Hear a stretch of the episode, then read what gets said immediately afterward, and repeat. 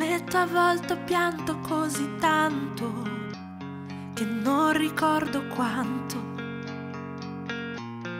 Ed ho inventato scuse per difendermi da me, solo da me.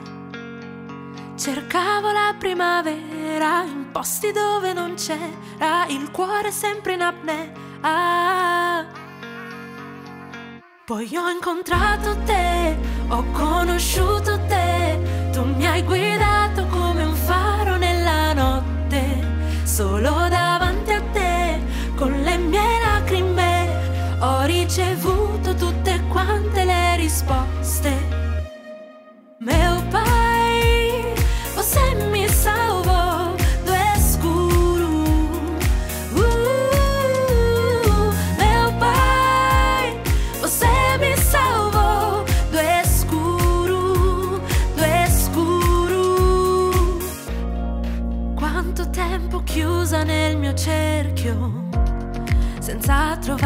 Centro.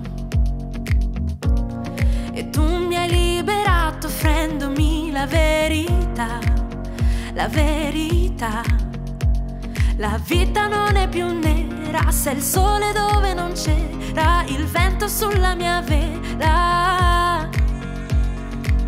Tu eri insieme a me su quelle rapide e mi hai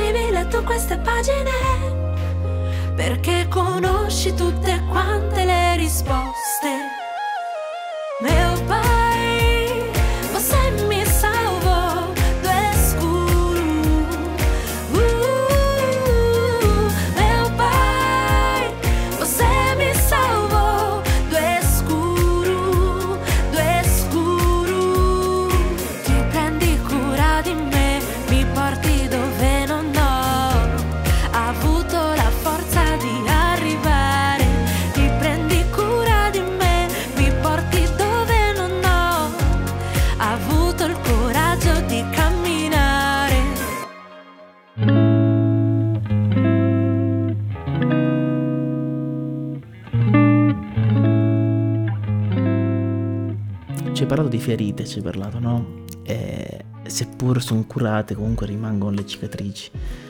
Ehm, cosa ti senti di dire a quelle persone che stanno soffrendo in questo momento? Mm, In base ai loro vissuti, le loro problematiche, i loro, eh, appunto, i loro- le loro sofferenze.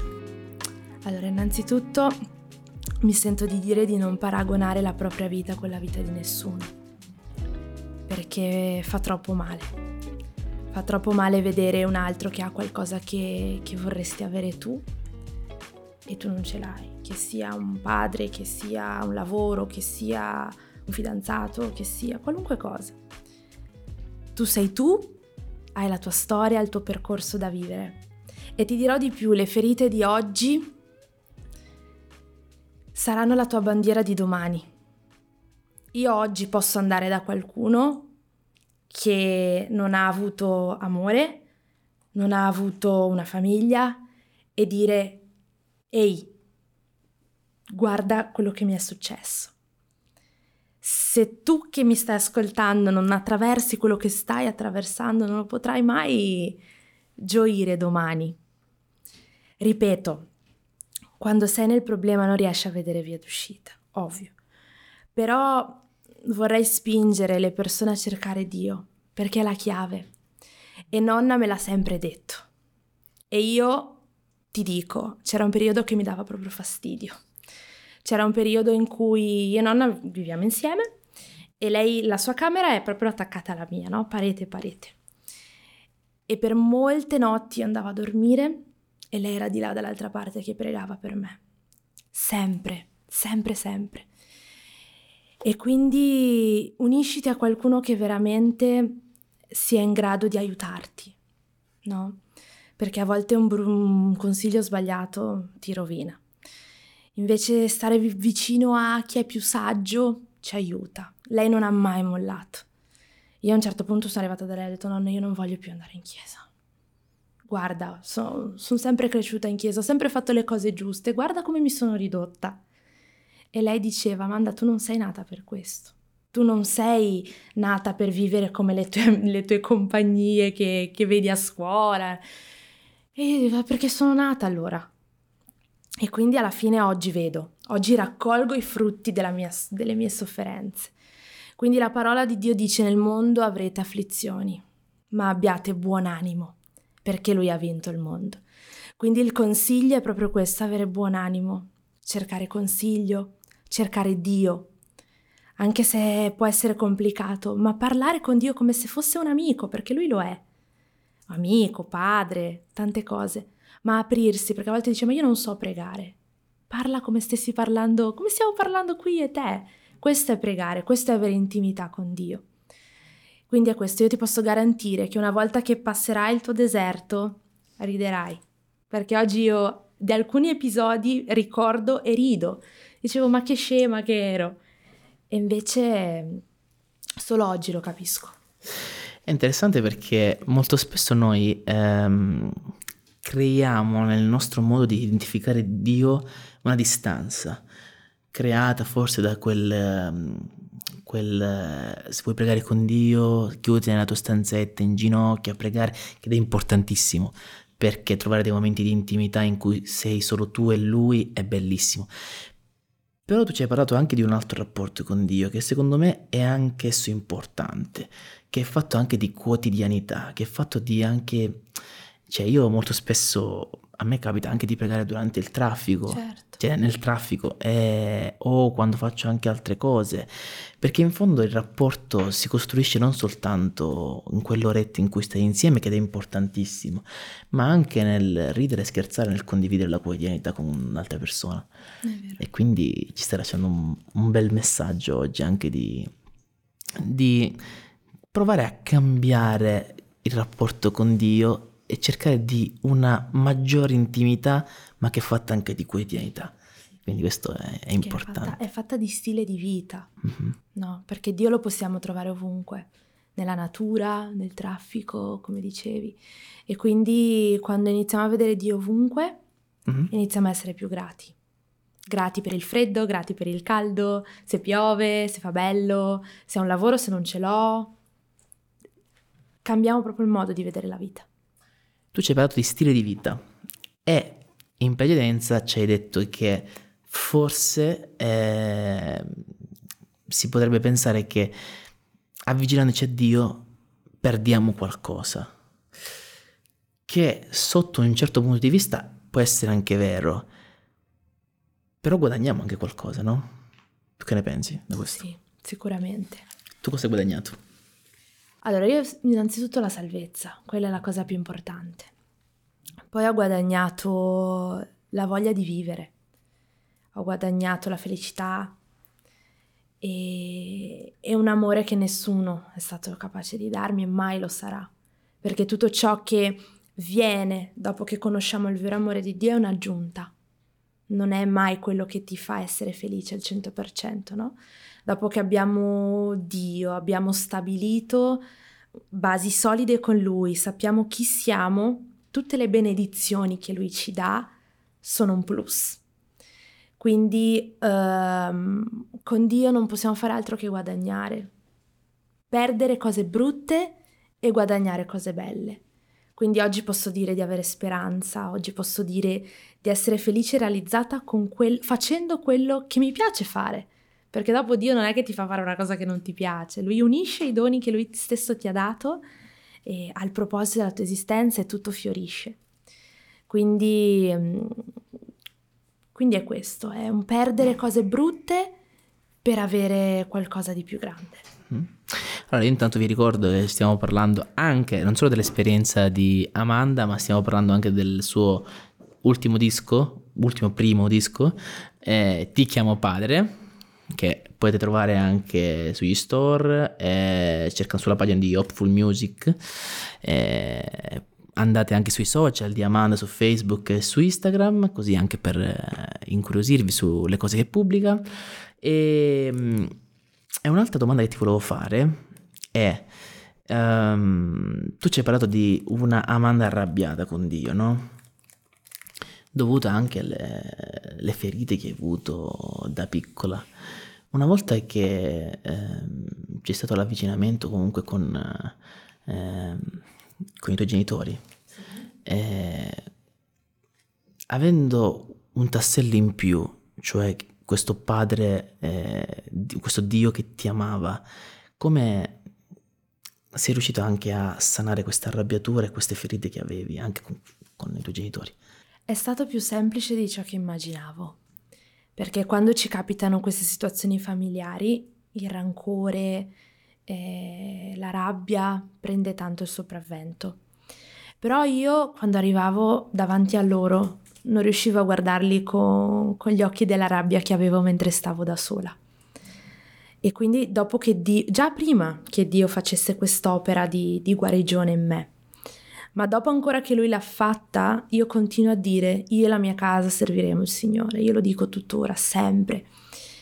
Quindi quando guardo i miei genitori, li guardo con un occhio di, di amore e di misericordia, perché a volte li guardo e dico non doveva andare così, non è stata poi colpa loro. Oggi guardo e dico chi non è mai stato amato veramente, come fa a dare amore?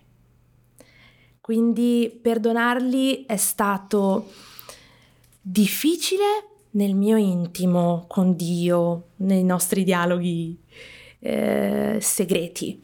Però dopo quando sono arrivata da loro sono riuscita a, e tuttora lo faccio. Mio padre abita in Brasile, mia madre qui in Italia, però papà ogni volta che lo vedo, lo sento, mi commuovo tanto, perché proprio sento, è come se non ci fossimo mai separati. Ed è strano, mm. però è vero. E poi anche lui ha conosciuto Dio, quindi parlare con, con chi ha già avuto questa esperienza è diverso, no? E, mm, e, con mia mamma la stessa cosa, bene o male sono rapporti che Dio restaura e se permettiamo a Lui di, di agire eh, non mettendo le nostre ragioni, perché io potevo arrivare coi sassi da loro e dire voi che mi avete fatto sentire questo, che... però non l'ho mai fatto, non l'ho mai fatto perché ho capito già da, da grande, dopo aver avuto delle esperienze, quello che ho detto prima, che chi non è mai stato così amato e non ha conosciuto l'amore di Dio e anche loro hanno avuto le loro situazioni familiari che poi sono un po' catene di, di instabilità familiari, no? E quindi ho capito, ho detto loro non, non potevano fare altrimenti, erano giovani e va bene così. Forse se non fosse stato così, l'Amanda di oggi non sarebbe, non sarebbe questa che, che, è qui oggi. Quindi il mio percorso doveva essere questo e oggi lo comprendo. Comprendo tutte le sofferenze, tutte le cose, oggi le capisco e sono grata a Dio. Ti ringrazio perché ehm, ogni cosa che dici è una citazione bellissima che ci fa riflettere. Ed effettivamente anche in base a quello che ci hai detto come ultima cosa, è una cosa che condivido anche io perché eh, ed è col seno di poi siamo tutti bravi a parlare per carità eh, quando sei nelle sofferenze tu odi quelle sofferenze però io mi sono trovato più volte a è forte quello che sto per dire, però quasi a ringraziare Dio per quella sofferenza. Ripeto, dopo, perché all'inizio no. Perché in fondo quella sofferenza costruisce la tua identità e costruisce il tuo percorso di fede o no, o di carattere, o il tuo percorso d'essere proprio.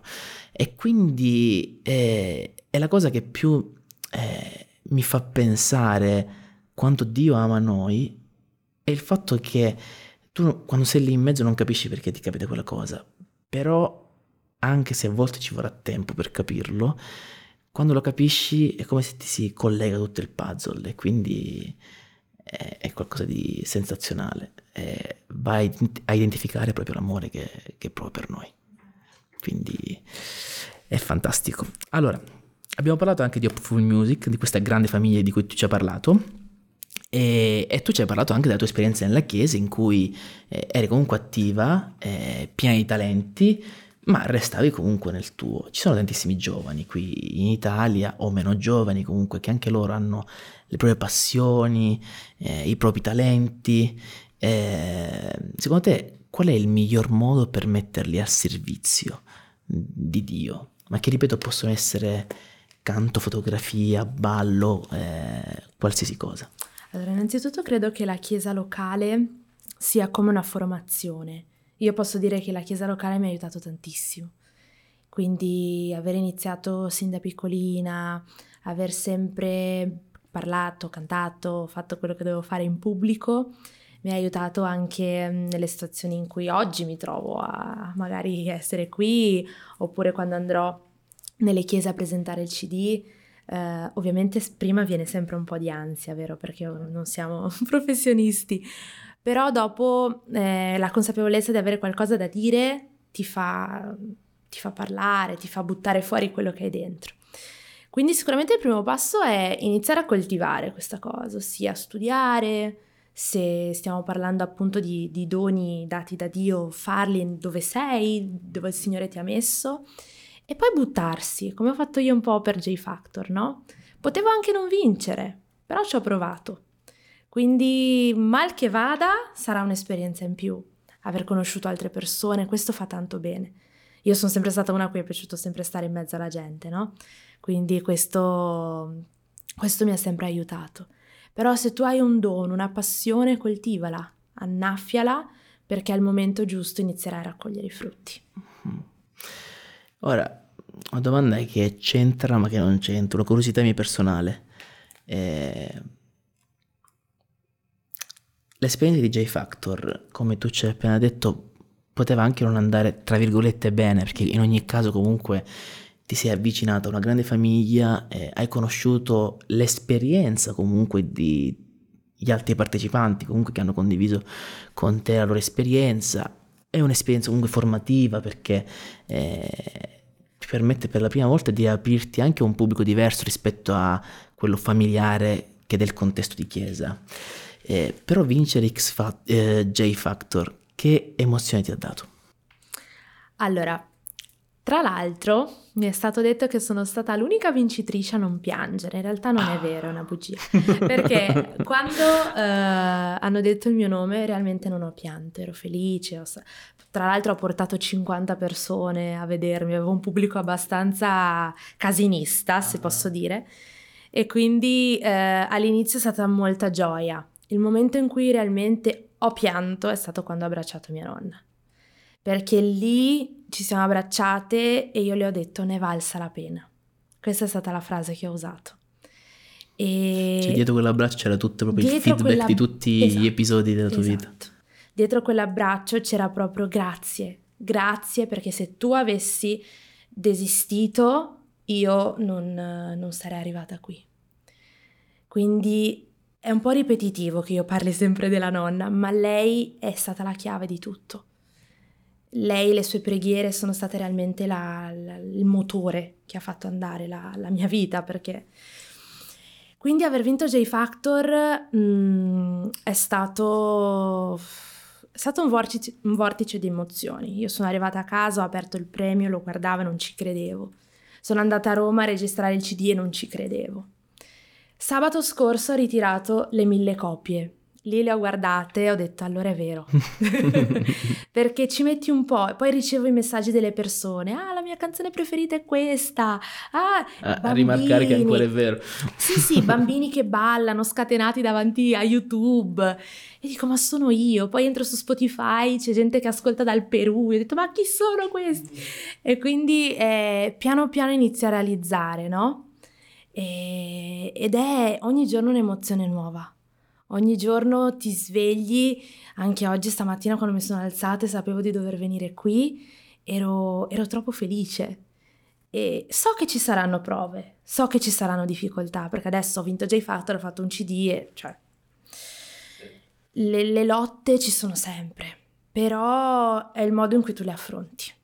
E come dicevamo prima, sempre combattendo con Dio. Anche se dovremo perdere dei pezzi di, di noi, lui ci ricostruisce, ci rifà da capo. Quindi J Factor è questo contest stupendo che chi non lo conosce invito veramente ad andare a cercarlo. Tu che hai la passione per il canto, che vuoi mettere la tua vita a servizio di Dio, eh, provaci, provaci perché veramente potresti andare lontano. Mm-hmm. Prima di concludere, perché è giusto che ti lasci la tua vita, eh, tu ci hai parlato di un punto di riferimento umano, terreno, che è appunto tua nonna. E molto spesso, eh, presi da una società così frenetica, a volte il ruolo del genitore è sottovalutato. Genitore inteso come nonna, eh, comunque persone vicine al, bambino al ragazzino. E, ehm, se tu non sei genitore, ok, però se tu dovresti dare un consiglio in base a quello che hai ricevuto, perché se non sei genitore, però sei stata comunque mm-hmm. figlia, e, um, un consiglio è a chi eh, vuole dare un'educazione cristiana al, al proprio figlio o figlia, eh, cosa ti sentiresti di dire? Domanda difficile, eh? Perché, però, prova a dare una risposta. Ok. Allora, ho sentito tanti genitori, eh, siamo nel 2022, giusto? Sento tanti genitori, passami il termine, che si lasciano un po' comandare dai figli. Ah, se mio figlio non vuole andare in chiesa, non va. Ai miei tempi non è mai stato così. Cioè io ti posso garantire che mia nonna proprio può sembrare duro, ma la sua frase è o vieni con me o trovi un posto per te. cioè, non, non, non, avevo tanta scelta. Cioè, addirittura a volte mi diceva o continui su questa strada o vai a vivere da tua mamma. Quindi ehm, non prendiamo questo tema alla leggera. Perché? Perché tuo figlio è, è il risultato, da una certa età è il risultato delle sue scelte ma finché è bambino, prima dei 18, anche lì durante l'adolescenza, sei tu ancora che devi avere le redini della situazione. Quindi io personalmente non sono d'accordo col fai quello che vuoi, no? C'è la famosa frase finché sei sotto questo tetto, però sempre essendo esempio, perché è inutile parlare, obbligare ad andare in chiesa, a fare le cose e poi a casa volano le pentole. Mm.